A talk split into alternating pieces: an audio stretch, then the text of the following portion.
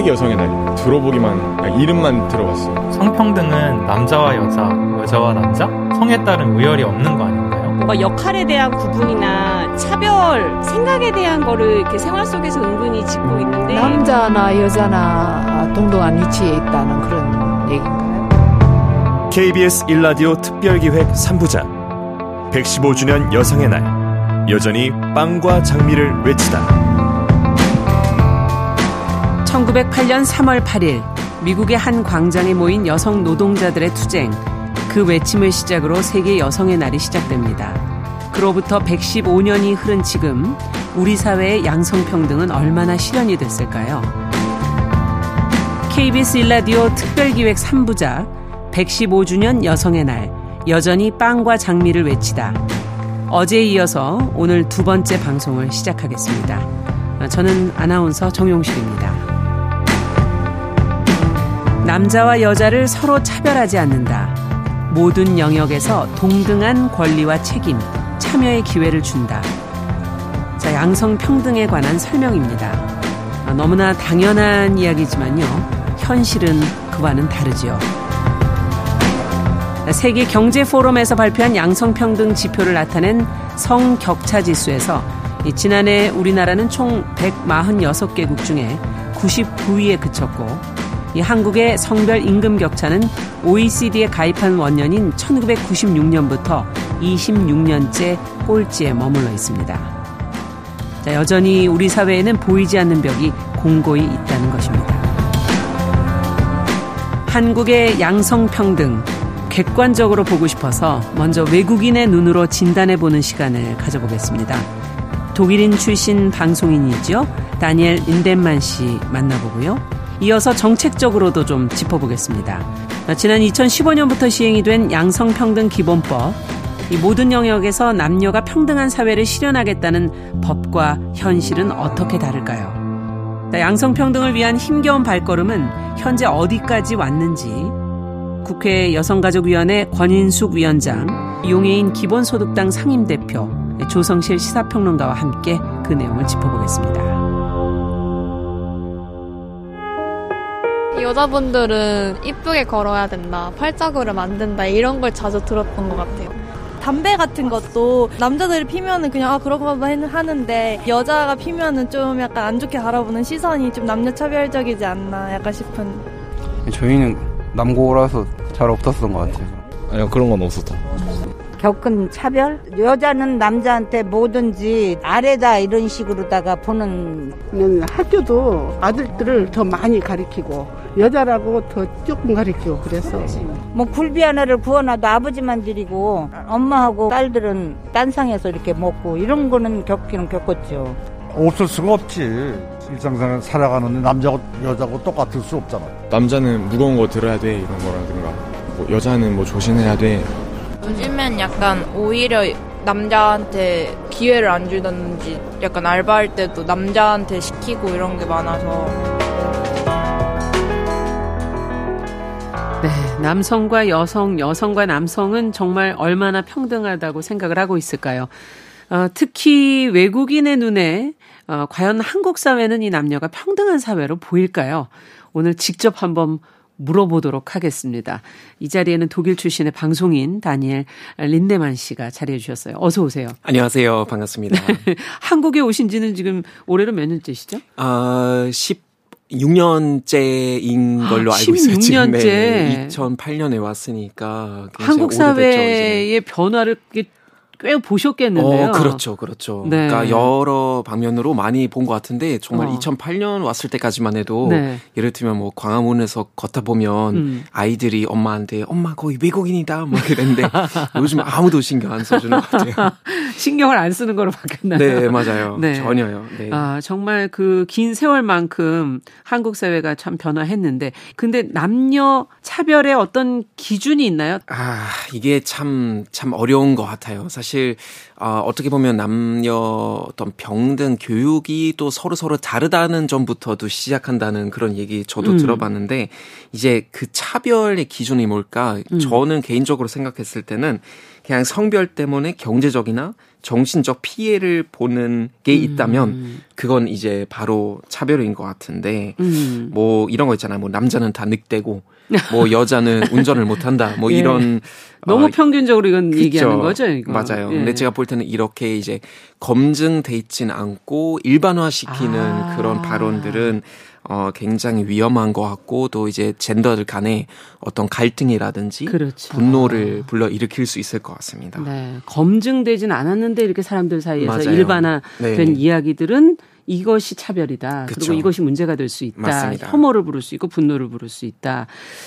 어, 한국에 이제 16년째 사시면서 남성과 여성의 뭐 평등한 모습은 어떤 거라고 느끼고 계세요? 아... 뭐 평등하다고 보세요? 아니면 아니라고 보세요? 저도 이제 자료를 보니까 어 굉장히 그런 격차가 있잖아요. 조사하는 네. 그런 격차가 있는데 아, 한국은 굉장히 하위권이라고 하더라고요. 음. OECD 국가들 중에도 그러니까 이 어떤 남녀 어, 뭐, 평등, 음. 이제, 어, 아직까지 존재하지 않는다는 음. 증거인 것 같아요, 아무래도.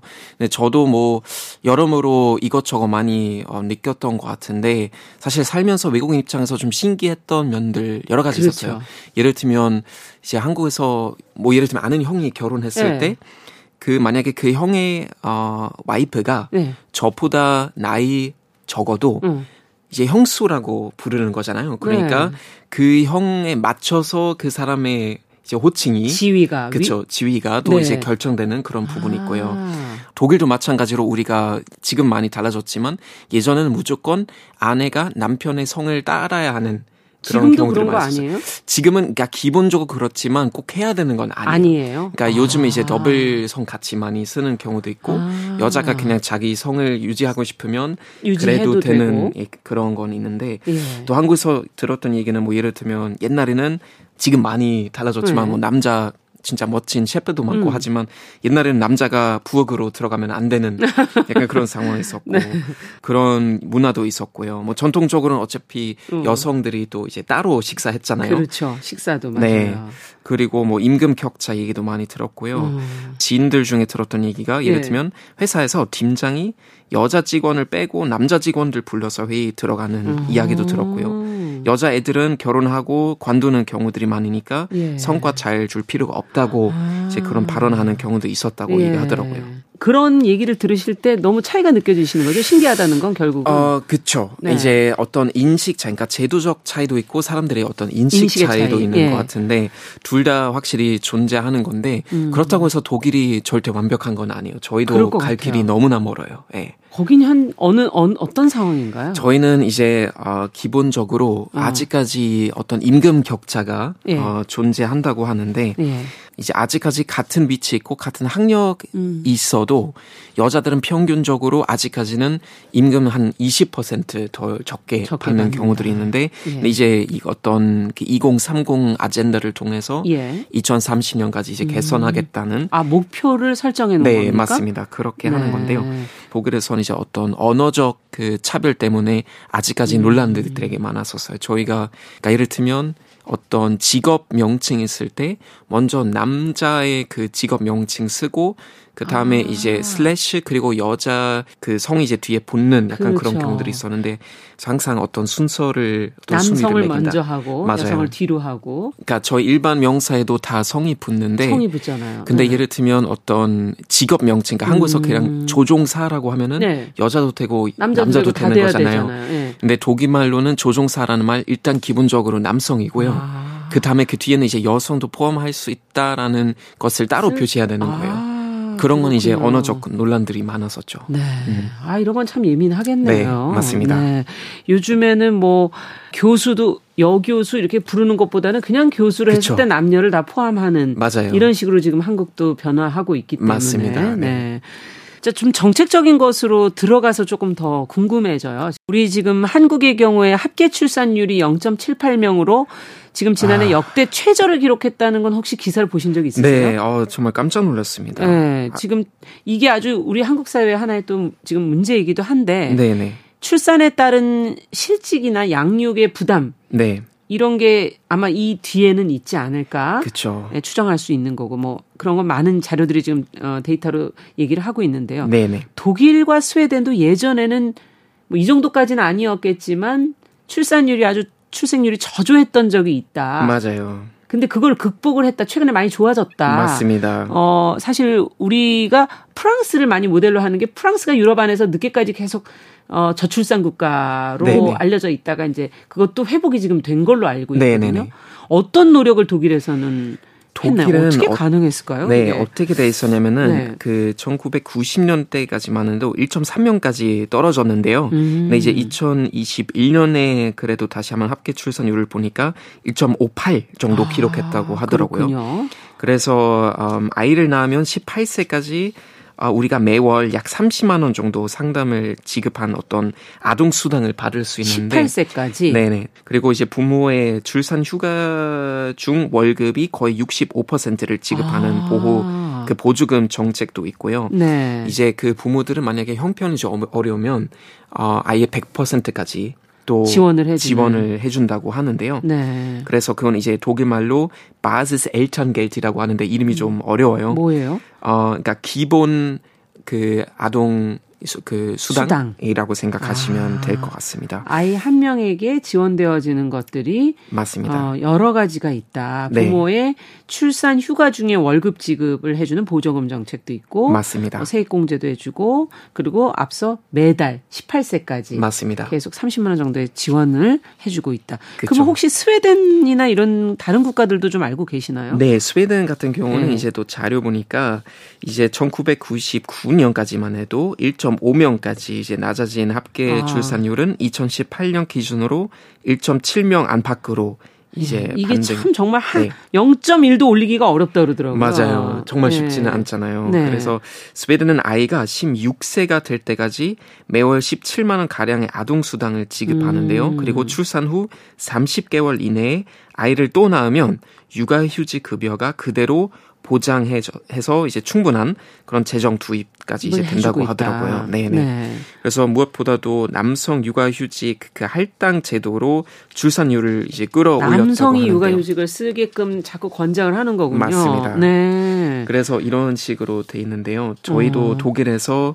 그 육아휴직 그 제도도 어느 정도 잘 돼 있는 게 음. 부모 둘 다 3년까지도 가능하거든요. 아, 같이 같이 쓰면서 네, 같이 쓰면서 이렇게도 할 수는 네. 있고요. 물론 이제 돈을 그동안 받는 게 조금 어려울 수도 있지만 줄긴 하지만 네네. 네. 그래도 보조금 정책이 있기 때문에 이제 최소한의 것은 아마 또 될 것 같고 맞습니다. 이제 남녀 간의 또 임금의 문제로 와서도 독일은 이 임금 격차를 좀 줄여보려고 임금 공개법이라는 게 있다 그러더라고요. 맞습니다. 어, 저도 사실 이번에 조사하면서 처음 알게 되는데요. 이제 음. 동일 임금 집단 내의 성별 임금 격차를 줄여서 동일 네. 노동, 동일 임금의 원칙을 실현하기 음. 위한 제도라고 생각하시면 되는데 이제 같은 업무를 하는 또 같은 연차의 노동자들은 같은 임금을 받아야 한다는 원칙을 실현하기 위해서 네. 사업장 내에 어떤 노동자 임금을 공개하기도 하고 어. 또한 기업의 임금 체계에 내재한 그런 차별을 어, 시정하는 그런 제도라고 생각하시면 됩니다. 네, 그래서 네. 임금을 참 이게 예민한 문제인데 사실은 네. 이걸 공개한다는 거는 그쵸.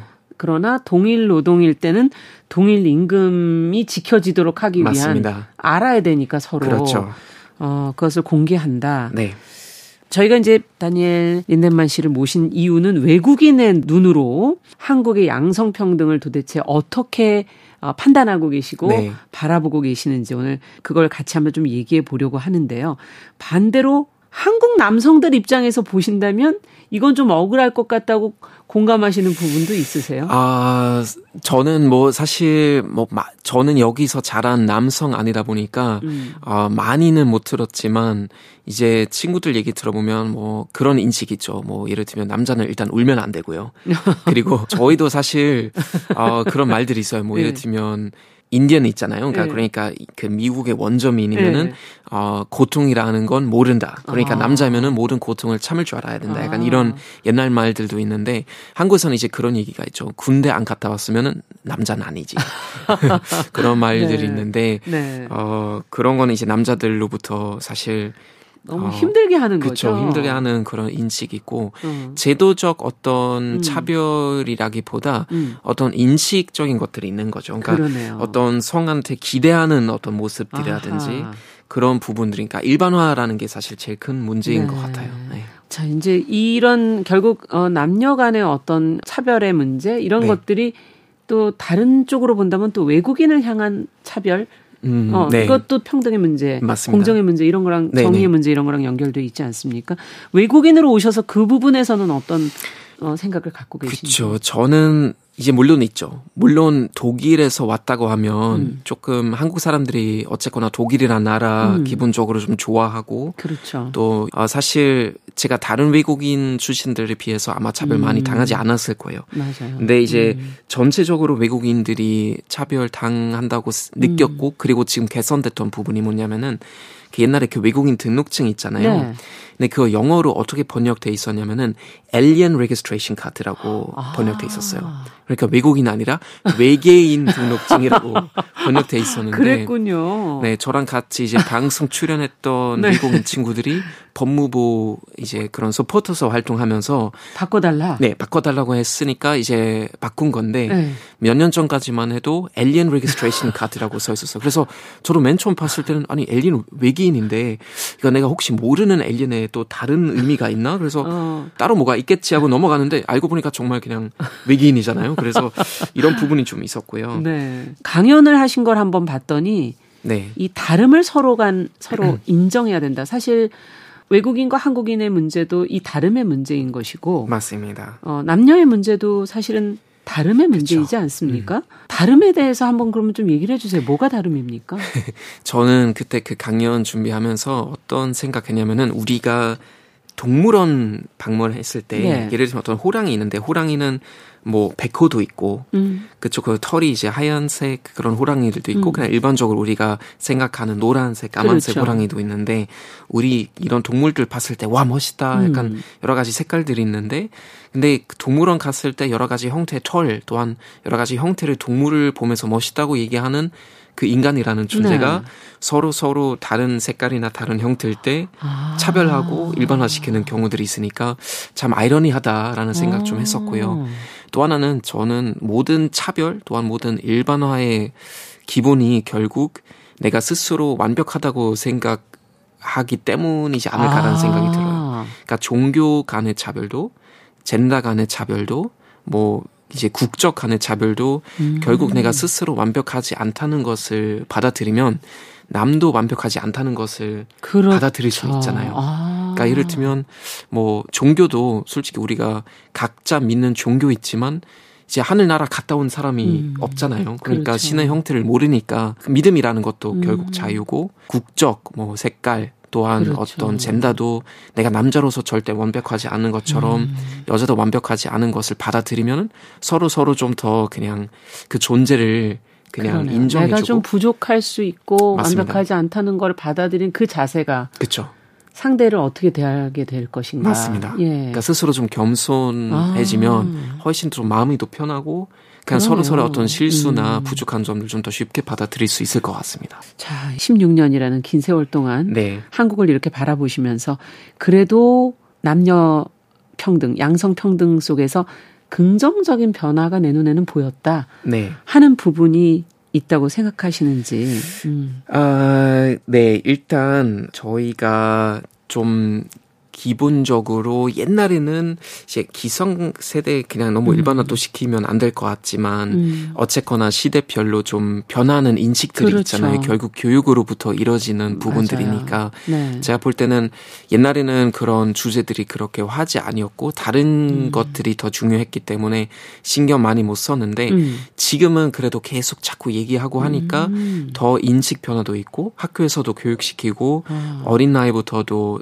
이제 애들도 교육시키다 보니까 그렇죠. 그런 인식 변화, 변화가 확실히 생기는 것 같아요. 아. 그건 남, 그 남녀 평등도 그렇고요. 예. 뭐 환경 운동도 그렇고요. 음. 옛날에 별로 중요하진 않았지만. 그렇죠. 지금 자꾸 얘기하고 이제 언급하니까 사람들은 확실히 그런 인식 변화가 생기는 것 같아요. 음. 그러니까 이게 시대, 시대별로 그리고 교육 제도에 맞춰서 음. 변하는 부분들이니까 제가 볼 때는 한국도 정말 조만 있으면은 음. 많이 많이 달라질 거고 정말 좋은 모범 사례가 되지 않을까 그런 음. 기대감도 있습니다. 네. 16년 동안 외국인의 눈으로 바라본 이 우리 한국의 남녀 간의 문제, 갈등, 양성 평등의 문제 이걸 같이 한번 좀 객관적으로 들여다봤습니다. 아, 다니엘 린덴만 씨와 함께했습니다. 앞으로도 한국 사회 속에서 또 다름을 사람들이 인식할 수 있도록 같이 옆에서 활동해 주시기 바랍니다. 오늘 말씀 잘 들었습니다. 고맙습니다. 감사합니다. 지금 여러분께서는 KBS 일라디오 특별기획 3부작 115주년 여성의 날 여전히 빵과 장미를 외치다를 듣고 계십니다.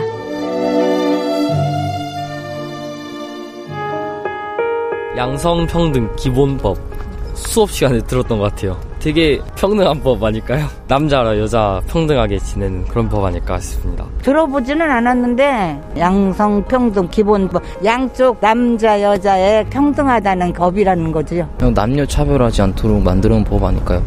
처음 들어봤어요. 그러니까 여자 남자 같이 동등하다는 그런 취지 아니에요? 양성은 들어봤는데 이 단어 프레임 자체는 처음 들어봐요. 양성 평등 기본법 많이 들어보진 않은 것 같아요. 그냥 남자나 여자나 평등하게 대하자는 약간 그런 쪽일 것 같은데.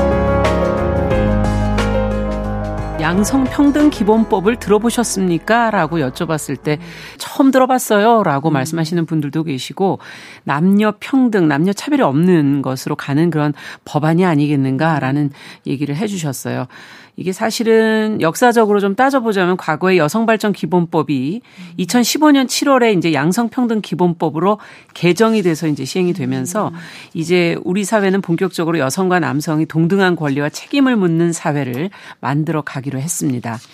자, 이렇게 양성평등을 위한 변화의 물결이 이른 지가 이제 7년이 지났고 2023년 현재 그러면 이 법안이 제대로 잘 실현이 되고 있는지 이와 관련된 건 아무래도 국회 여성가족위원회 위원장이신 권인숙 더불어민주당 의원과 좀 이야기를 나눠봐야 되겠습니다. 어서 오십시오. 네, 안녕하세요. 네, 반갑습니다.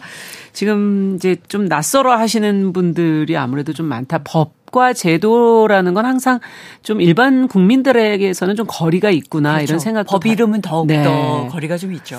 이거를 이제 저희가 어떻게 하면 그것을 삶으로 좀 가져올 수 있을까 네. 고민하고 있는데요. 네. 이 법안이 시행될 당시에는 관심이 많았던 것 같아요. 그렇죠. 근데 지금 이제 좀 잊혀져 버린 95년도에 여성발전 기본법이 완전히 컨셉이 바뀐 예. 양성평등 기본법으로 바뀌는 거였으니까요. 음. 기대도 많고 그렇죠. 새로운 지점이 있죠. 음. 그러니까 발전이란 말은 참 낯설잖아요. 어려워요. 예, 예. 이게 국가 발전의 하위 개념이기도 하고 아. 누군가가 뒤쳐졌으니까 저 사람이 좀 발전하게 해 주자라는 그래서 여성 발전. 예, 뭔가 약간 시혜적인 느낌도 네. 좀 있고 아. 근데 가장 크게는 이제 발 발전에는 동등한 권리라는 개념이 빠져 있어서 아까 여성 발전 기본법이 뭐냐라고 물었을 때 들어본 예. 적이 없어도 뭔가 좀 정확하게 말씀하시는 게 이렇게 잡히잖아요. 네. 근데 여성 발전 기본법이 뭘까요라고 물었으면 아마 그런 얘기가 잘 안 나왔을 것 같아요. 예, 더 그죠? 힘들어하셨을 것 훨씬 힘들어하실 예. 것 같아요. 그래서 네. 전반적으로 이제 음. 남성과 여성이 동등해야란 동등하다는 권리 개념이 탁 바뀌는 음. 이제 법으로서의 이름으로는 괜찮게 졌었네라는 생각이 드네요. 돌이켜 보니까 돌이켜 보니까요. 네. 네. 그러면 규정 그 내용 중에는 어떤 것들을 규정하고 있는지도 좀 이 기회에 좀 설명을 해 주시죠. 이게 이제 그 전에 음. 여성발전 기본법이 있고 나서 그 이제 여러 가지 하위법들이 개별법들이 많이 만들어지는데 네. 사실 이게 발전 기본법이 담을 수 없는 권리 개념들이 아주 많이 포함이 됐던 음. 거죠. 그래서 정부의 책임성 이런 음. 부분들이 더 강화되어지고요. 네. 그리고 이제 여성과 남성이 사회적으로 동등한 혜택을 누리도록 하면 하기 위해서 이제 국제적으로 예. 경제, 정치, 사회 모든 영역에서 성주류화라고 해서 이 남녀의 이 동등함이 여러 음. 군데 관철되게 해보려고 하는 그런 노력들이 이제 훨씬 더 이렇게 집중적으로 좀 반영되는 그렇군요. 예 그런 요소가 있는 거죠. 네. 그러니까 뭐 사실은 뭐 많은 통계들이 막 나오고 그렇죠. 있잖아요. 통계들이 네. 많이 나오는 거고요. 네. 그러니까 기준들이 만들어지는 거라고 음. 볼 수가 있을 겁니다. 그러니까 전반적으로 보면은. 네. 양성평등 기본법이 만들어지기 전에는 이 양성평등 지수를 세계적으로 비교할 수 있는 근거도 음. 사실 좀 마련되지 않았었던 거고요. 뭐 성별 역량 분석 평가, 뭐 음. 성인지 예산, 네. 성인지 통계, 중요하네요. 교육, 예, 이런 것들이 네. 다 이제 이게 포괄적으로 이 기본법 속에서 음. 이제 같이 이제 만들어지는 거죠. 기본법을 네. 전제로 하면서 이제 커져 나갈 수 있는 근거들이 생기는 거죠. 음. 음. 그것을 토대로 해서 이제 그러면 정책을 어떻게 만들 것인가. 그렇죠. 이런 음. 것들이 결정이 되는 그렇죠. 거군요. 그러니까 네. 성평등 관점에서 정부 업무나 예산을 점검하고 음. 정책을 조율하는 기능 이제 이런 것들이 생길 수 있는 이제 모법이 만들어지는 거라고 네. 보시면 맞겠습니다. 네. 음. 그러면 지금 이제 뭐 시행된 지가 8년여가 지났는데 네. 네. 아직도 갈 길은 맨날 멀죠. 법을 만든 지 8년이 지났는데도 아쉬운 부분들이 있잖아요. 아, 쉬운 부분 너무 네. 많죠. 어떤 부분에서 특히 이게 느끼십니까? 이제 예. 그러니까 뭐 성평등 지수를 보면 이게 우리가 별로 좋아지지가 않잖아요. 뭐 올해도 마찬가지 올해도 뭐 계속 예, 계속 나올 예, 때마다 이게 음. 최하이고 사실 뭐 국회의원 숫자도 보면 그렇죠. 답답하죠. 네, 네 답답한 음. 것도 많고요. 그러니까 아직은 선언적으로만 음. 기능하는 면이 많은 것 같습니다. 그러니까 음. 이 구조적으로 이 성차별이 이제 계속되는 것에 대한 아주 네. 적극적 대안 음. 이런 거를 과연 우리가 내고 있는가라는 음. 부분에 회의가 많이 들죠. 특히 네. 이제 여성 노동 분야나 경력 단절 부분이나 이런 네. 부분에서 개선이 되는 수치가 그렇게 잘 안 나와요. 맞아요. 네. 임금 격차 뭐 유리 천장 네. 지수가 만들어진 이래로 OECD 최하입니다. 저희가. 그렇습니다. 네. 네. OECD 최하이고요. 아마 경력 단절 지수도 음. 이게 여성이 결혼해서 애 낳으면 확 떨어지는 그런 그렇죠. 그래프를 보이는 M자라고 하는데 그 그런 걸 보이는 나라는 우리하고 일본밖에 없어요. 네. 그러니까 음. 뭔가 이게 어 삶의 여성들이 일하는 현실이 바뀌는 음. 게 가장 큰 변화라고 느껴지는데 네. 그것에서 아직 수치 변화가 썩 좋지가 않습니다. 그러네요. 근데 네. 사실 이 노동의 문제나 직업의 문제 이런 것들이 음. 여성의 삶의 만족도에서 굉장히 중요한 그렇죠. 부분. 그리고 이제 뭐 저출생 예. 관련해서는 OECD 국가에서의 가장 기본이 음. 일을 하면서 아이를 음. 잘 키울 수 있는 조건이 되어야 이제 그렇죠. 출생률이 는다라는 음. 거는 그냥 음. 누구도 부인할 수 없는 음. 이제 팩트가 돼버렸는데 아직 우리는 그게 음. 해결이 많이 안 났죠. 네. 음. 참 여러 가지 부분에서 아직도 아쉬운 부분들이 많다라는 얘기 해주셨고 지난달에 이제 여성가족부가 제3차 양성평등 정책 기본 계획 이제 5년마다 이걸 네. 발표를 하고 네, 네 있는데 네, 맞습니다. 어떤 목표를 정해놓고 음, 네. 계속 그것이 잘 되고 있는지 또 변경하고 그렇죠. 예, 계속 향후에 뭐 어떻게 또 추진할 방향과 정책도 그 안에 사실은 그, 담겨져 그렇습니다. 있는 거지 않습니까? 네네, 그렇습니다. 어떤 정책을 저희가 이 안에서 좀 눈여겨 봐야 될까요? 이제 성별 근로 공시제죠. 이제 음. 아까 노동과 관련했는데요. 이제 기업이 채용 근로 퇴직 단계의 항목별 성별 현황을 외부에 공시하고 격차를 네. 이제 개선하는 건데요. 이게 사실 굉장히 중요한 제도입니다. 음. 근데 아쉬운 거는 이게 들어간 거는 마땅한데 이게 자율적으로 맡기겠다는 겁니다. 기업에. 아, 의무 의무 조항 이 없어요. 네. 예. 그래서 인센티브도 없이 기업에 자율적으로 맡기면 음. 사실은 기업은 이제 비용 관련해서도 그렇고 이게 스스로 변화하기가 쉽지가 않은 그렇죠. 상황입니다. 그러니까 네. 법제도로서 변화하고 음. 어떤 면에서 강제 조항으로도 변화해야 되고 인센티브도 넣어야 되는데 네. 그 부분이 좀 부족하고요. 제가 또 하나 눈에 띄는 거는 이제 인공 임신 중절 관련 법 제도 정비 얘기가 네. 들어가 있는데 이 부분도 좀 주목해 봐야 할것 음. 같습니다. 그러니까 왜냐하면 이제 헌법에 임신 중 인공 이 낙태가 사실은 이제 불합치 판결 이후에 지금 새로 예, 마련이 안 되고 아무것도 마련이 안 되고 있습니다. 예. 그러니까 전 세계적으로 가장 안전하게 쓰이고 있는 게 이제 낙태약인데요. 미프진. 음, 음. 이것조차도 아직 진행이 안 되고 있습니다. 저희가 계속 예, 계속 확인 중인데 예. 현대약품이 추진하다가 그냥 포기해 버린 상태고요. 음. 이게 이 정부가 사실은 그 이거를 추진하려고 하는 의지가 음. 되게 별로 없는 것 같아서 굉장히 걱정이고 사실 임신 중단에 대한 법제도 정비가 이루어져야지만 안전한 그렇죠. 안전하고 건강하게 네. 이 중단을 하고 여성들이 음. 이제 이 문제와 관련해서 이 보호를 받을 수 있는 건데요. 그렇죠. 이 부분에 대해서 이제 보험료 부분도 그렇고 음. 지원제도 지원에 대한 제도적 네. 정비가 전혀 진척이 안 되고 있습니다. 네, 뭐 여러 가지 문제가 있겠지만 지금 어, 눈여겨 보신 부분 네. 두 부분을 좀 짚어주셨어요. 네. 어, 지난해 이제 양성평등 실태조사를 실시를 했고 국민들이 네. 어, 이 내용 중에서 최우선 과제로 꼽은 것은 네. 여성의 앞서 얘기해 주신 경력 단절 네. 이 문제고 네. 이것을 예방하는 부분을 네. 이제 많이 최우선 과제로 네. 꼽아 주셨는데 이 내용은 그러면 지금 3차 지금 양성평등 정책 기본 계획에 좀 잘 녹아 있다고 보시는지.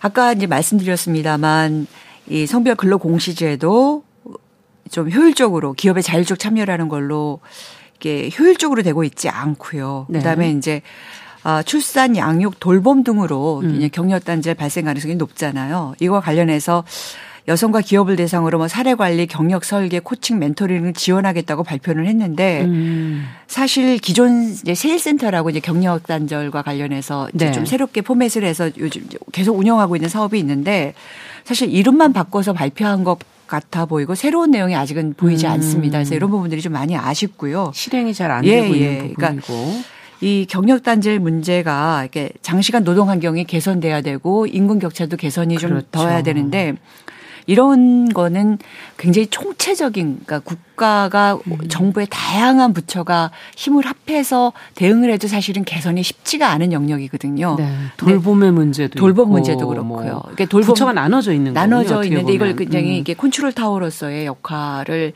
정부와 이제 여가부가 이제 그 뭐 대통령실부터 시작해서 굉장히 그렇죠. 집중적으로 음. 해야 되는 부분입니다. 강조를 많이 해도 음. 사실은 효과를 보기가 쉽지는 않습니다. 단기 투자로. 네. 근데 그런 부분에서 노력이 이게 요 내용 속에 음. 그 정책 속에 잘 반영되어 있다라고 보기는 어려워요. 네. 네. 그래서 많이 아쉽습니다. 네. 네. 이번에 이제 정책들이 나오는 것들을 보면서 어 정부 쪽에서는 여성이라는 단어를 지금 이제 많이 빼고 네, 네, 부처 이름이라든가 네, 정책의 우선순위라는 이런 걸 좀 정하고 있다는 평도 있는데 왜 그렇다고 보세요? 음. 애초에 이 여성부 가족부 폐지가 음. 이 공약 1호였던 이제 정부의 특성을 좀 반영하고 있는 것도 같고 성평등 관련 사업이 지금 이제 그 업무 추진 계획에서 거의 빠졌고 그다음에 양성평등 기본 계획에서 여성이란 단어가 거의 지워져 버린 네.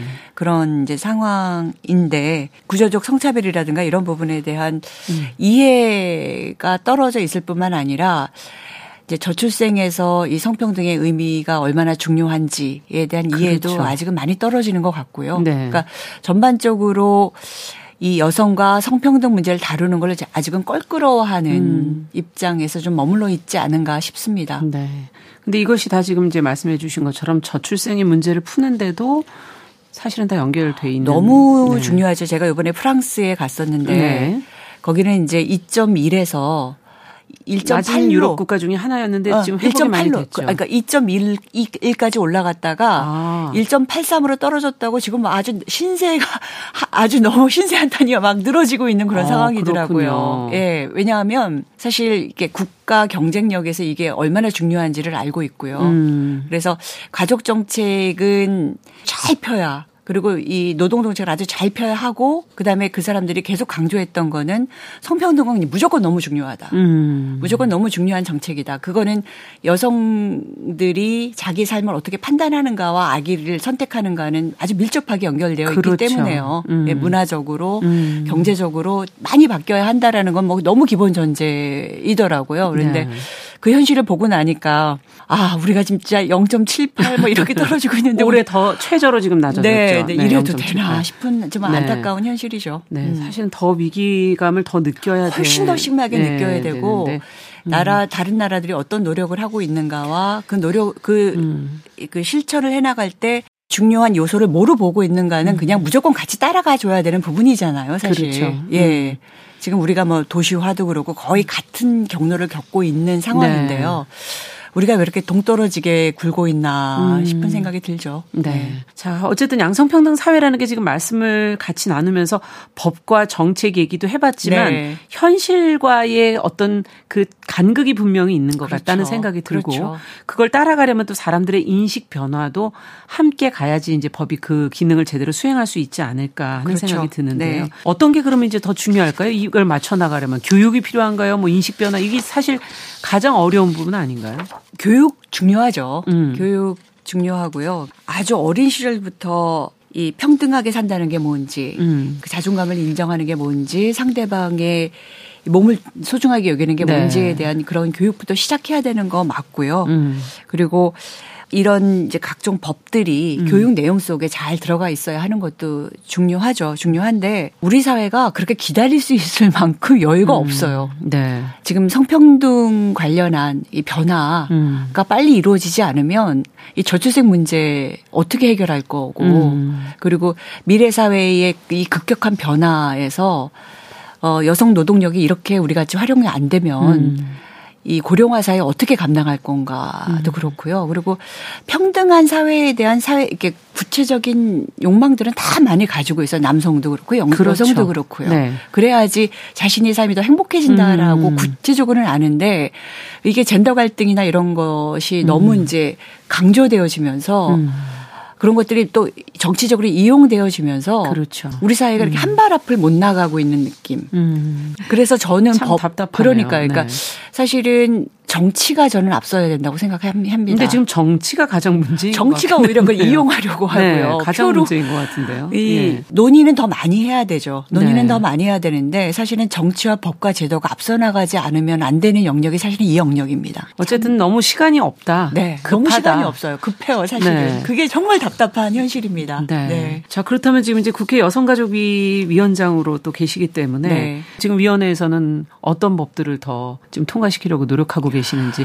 사실 이제 지금 우리 사회가 변화해야 된다라는 거, 음. 성평등하게 변화해야 된다라는 문제 의식은 바탕에는 굉장히 많이 올라오고 있는 것 같습니다. 네. 근데 이제 걸림돌이 많이 있죠. 그러니까 음. 그러니까 특히 이제 뭐 건강가족 기본법 같은 경우에는 음.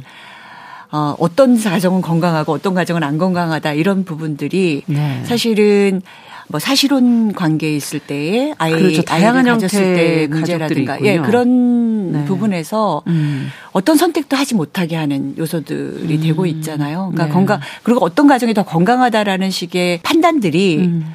우리 사회에서 지금 뭔가 이렇게 변화해야 되는 거확 막고 있는 것 같습니다. 네. 그리고 이 뭐 다양한 가족들을 보호하고 지원해야 되는 음. 그런 것도 좀 어렵게 하고요. 그래서 음. 그 법이 바뀌어야 된다라는 얘기를 하고 있는데 이제 어떤 종교적 신념과 부딪히면서 음. 굉장히 어려워지고 있는 것도 있고요. 어려워게 음. 계속 부딪히고 있는 것 같습니다. 그러네요. 지금, 네. 지금 이제 뭐 어떤 변화의 시기이긴 한데 네.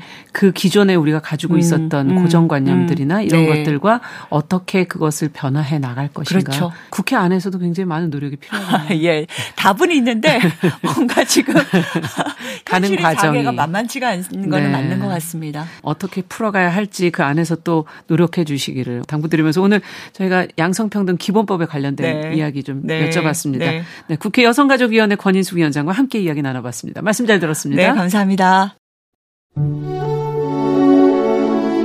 지금 여러분께서는 KBS 1라디오 특별기획 3부작 115주년 여성의 날 여전히 빵과 장미를 외치다를 듣고 계십니다.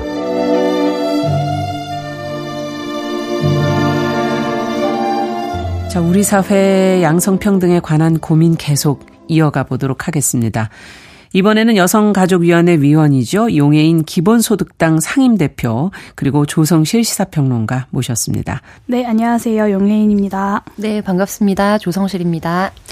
용해인 의원 하면은 지금도 그 사진이 인상적이네요. 늘 많이 들으시겠지만 국회에 생후 2개월 된 아이를 유모차에 태우고 출근하시던 모습 어, 그 아이는 잘 자라고 있습니까? 네, 이제 21개월이 돼가지고요. 너무 네. 힘듭니다. 힘든 시기를 지나고 계시네요. 네, 아, 너무 힘들고. 네. 잘 크고 있습니다. 음, 네. 조 평론가께서도 사실은 정치하는 엄마들의 이 공동대표 활동도 하셨었고, 자녀가 지금 나이가 어떻게 되죠? 네, 저는 이제 11살, 8살 돼서 둘째가 아. 초등학교 들어가고요. 네. 네, 그 친구가 돌 되기 전에 정치하는 엄마들을 시작했거든요. 예. 그래서 늘 어깨에 이렇게 메고 다녀가지고, 아. 그 친구 별명이 브로치였어요. 브로치처럼 어깨에 메고 다녀서. 그래서 힘든 시기를 지나시고 네. 있으시구나. 참.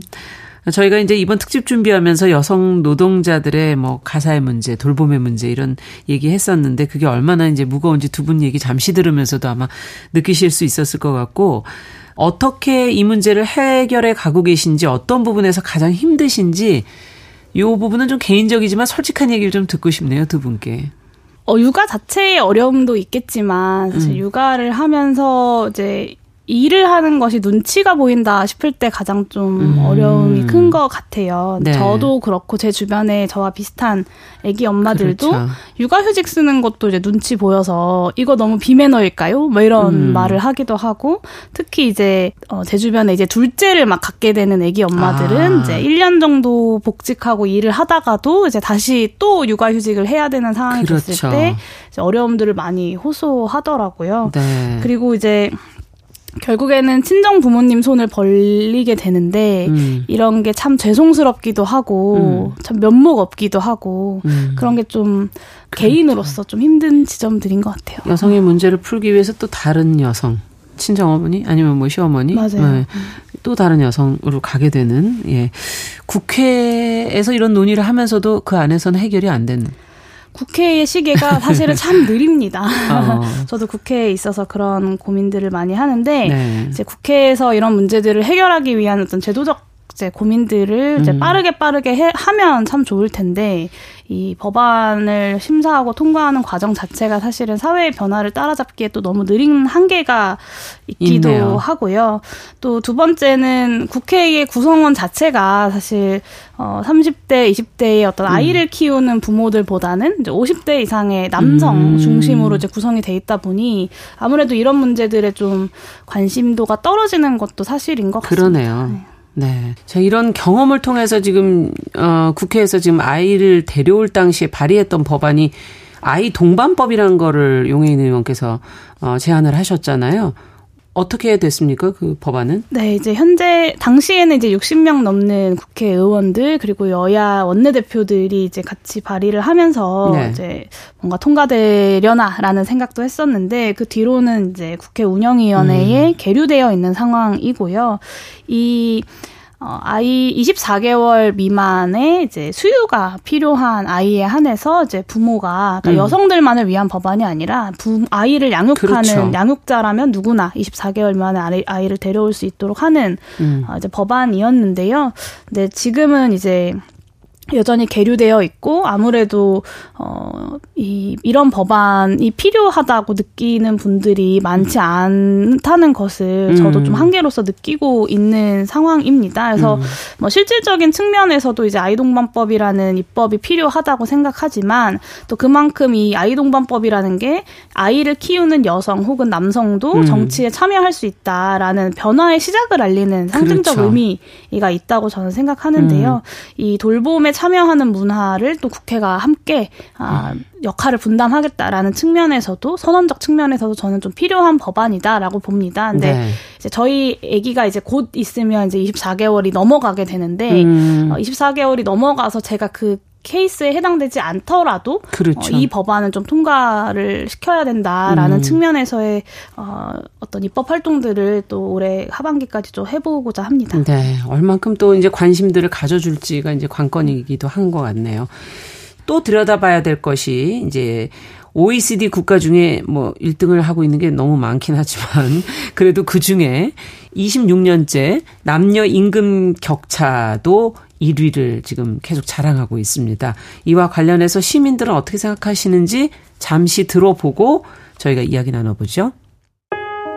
성별 임금 격차? 그거는 정말 확실히 느끼고 있죠. 저도 지금 한 17년 정도 사회생활 하고 지금 이제 애기 때문에 일을 그만뒀는데 17년 동안 일을 해도 남자 직원들 한 5년 일한 임금을 따라하지 못하더라고요. 물론 뭐 하는 일의 차이가 있겠지만 그렇다고 해서 뭐 힘쓰는 일이 아니라고 해서 사무직으로서 일을 적게 했다고는 생각 안 하는데 뭐 아무리 노력하고 애를 써도 따라하지 못하는 부분들이 있더라고요. 옛날에 비해서는 여성들의 직장 생활 을 위해서 많이 좋아진 것 같기는 한데 그냥 주변의 이야기를 들어보면 뭐 아무래도 육아 부분을 여성들이 많이 차지하고 있으니까 그런 것에 대한 시간적인 활애나 뭐 그런 이해도가 높지 않은 부분도 있고 뭐 임금 부분에서도 아무래도 좀 차별이 느껴진다고들 하시는 것 같아요. 저도 다시 일을 한다 하면 아마 더 낮은 임금으로 일을 하게 될 건데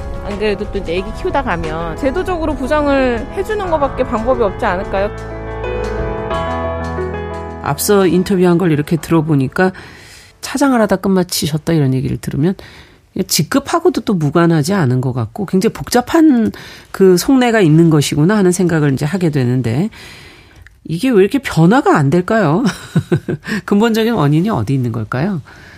2006년 정도 기준으로 해서 우리 사회가 OECD 기준으로 해서 여성의 고등교육 비율이 가장 1위로 아, 들어섰고 예. 거의 요지부동으로 17년 이상 유지를 하고 있기 때문에 그렇군요. 그렇다면 고등교육은 OECD에서 가장 높이 높은데. 하고 있고 그렇기 때문에 교육적 평등은 사실 완전하게 사실상 이루어졌다. 이루어졌다고 볼 수 있죠. 예.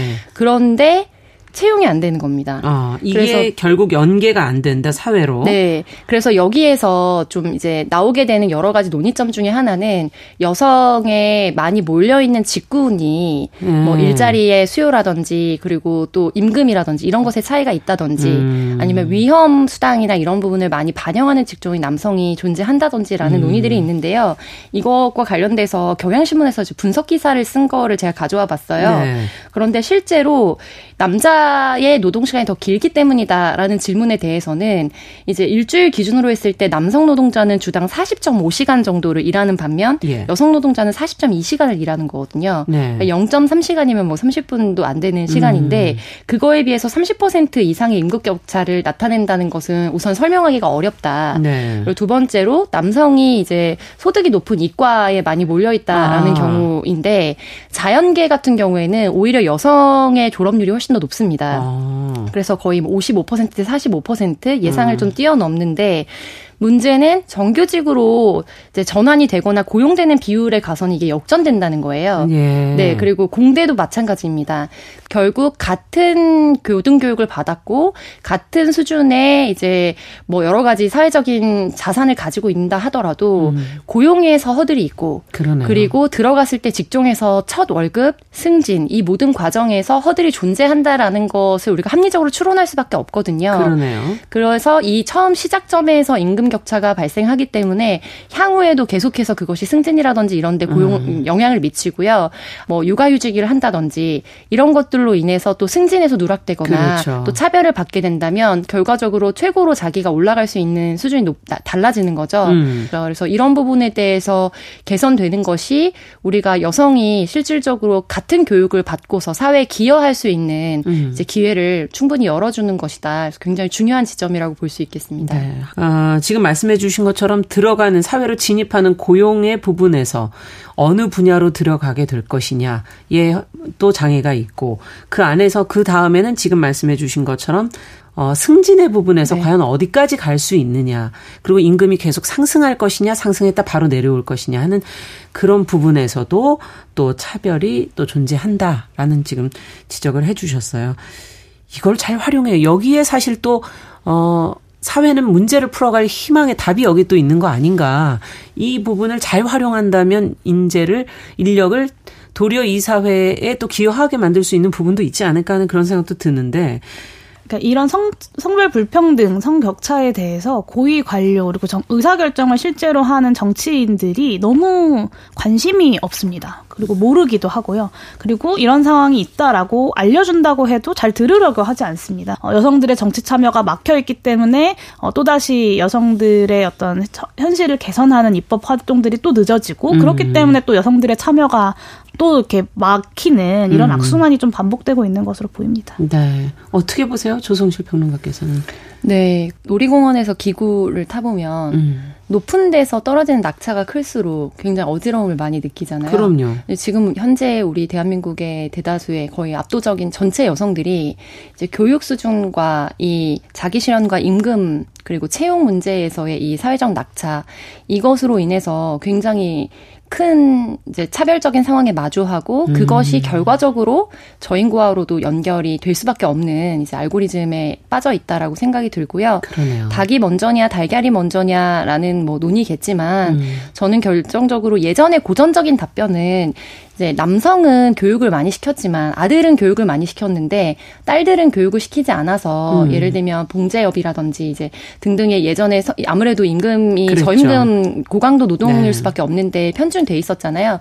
그런데 그 답변이 해결이 됐는데도 문제가 해결되고 있지 않기 때문에 음. 다음 스텝을 끊어주는 그 첫 번째 고리는 여성들의 정치 참여를 어떻게 보면 제도적으로 의무 설정해서 높이는 수준밖에 없다고 봅니다. 음. 그래서 이게 이제 국회에서 의제 아젠다 세팅을 하는 거는 그렇죠. 발언권은 의원이 가지지만 사실 의원실에서 아젠다를 발굴하고 이거에 대해서 우선순위나 이런 것들을 정무적으로 같이 판단하는 음. 거는 보좌관급에서 같이 이루어지거든요. 네.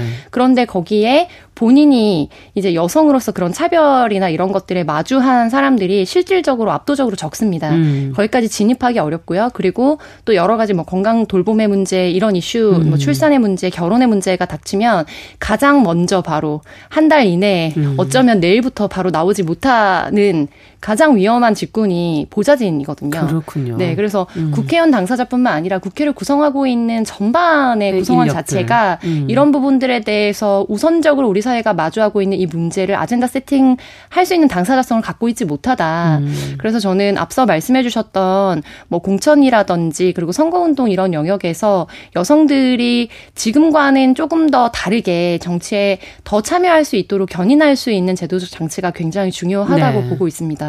음, 정치 참여가 중요하다. 아, 정말 갈 길이 워낙 멀고 가장 중요한 건 의사결정과 아젠다 세팅을 과연 어떻게 하느냐 이 부분이 선결돼야 된다라는 얘기를 해주셨어요.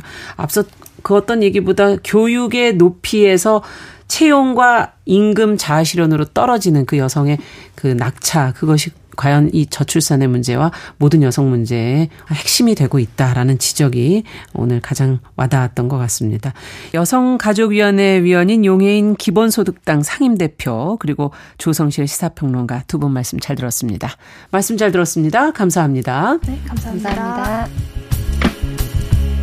KBS 일라디오 특별기획 3부작 115주년 여성의 날 여전히 빵과 장미를 외치다 아, 두 번째 시간 이제 마무리해야 되겠습니다. 아, 평등하게 교육받은 여성들이 직장과 사회로 나가서 유리천장에 부딪히며 느낀 좌절감 또 아이와 가정을 돌보며 가치를 인정받지 못하는 데서 오는 허탈감을 한 인간으로서 누릴 충만감과 도전으로 바꿀 수 있을 때 정말 제대로 된 양성평등이 이루어지지 않을까 하는 그런 생각을 해봤습니다. 특집 3부장 마지막 날인 내일 이 시간에는 일상생활 속에서 남녀 모두가 평등하게 살 수 있는 실천적인 방법을 같이 고민해 볼까 합니다. 이를 위해서 성인지 감수성이라는 개념부터 짚어보고요. 또 우리 삶에서부터 양성평등을 실현할 수 있는 제도적, 문화적 방안들 무엇이 있을지 같이 이야기 나눠보겠습니다. 기대해 주시고요. 저는 내일 오전 11시 5분에 다시 뵙겠습니다. 감사합니다.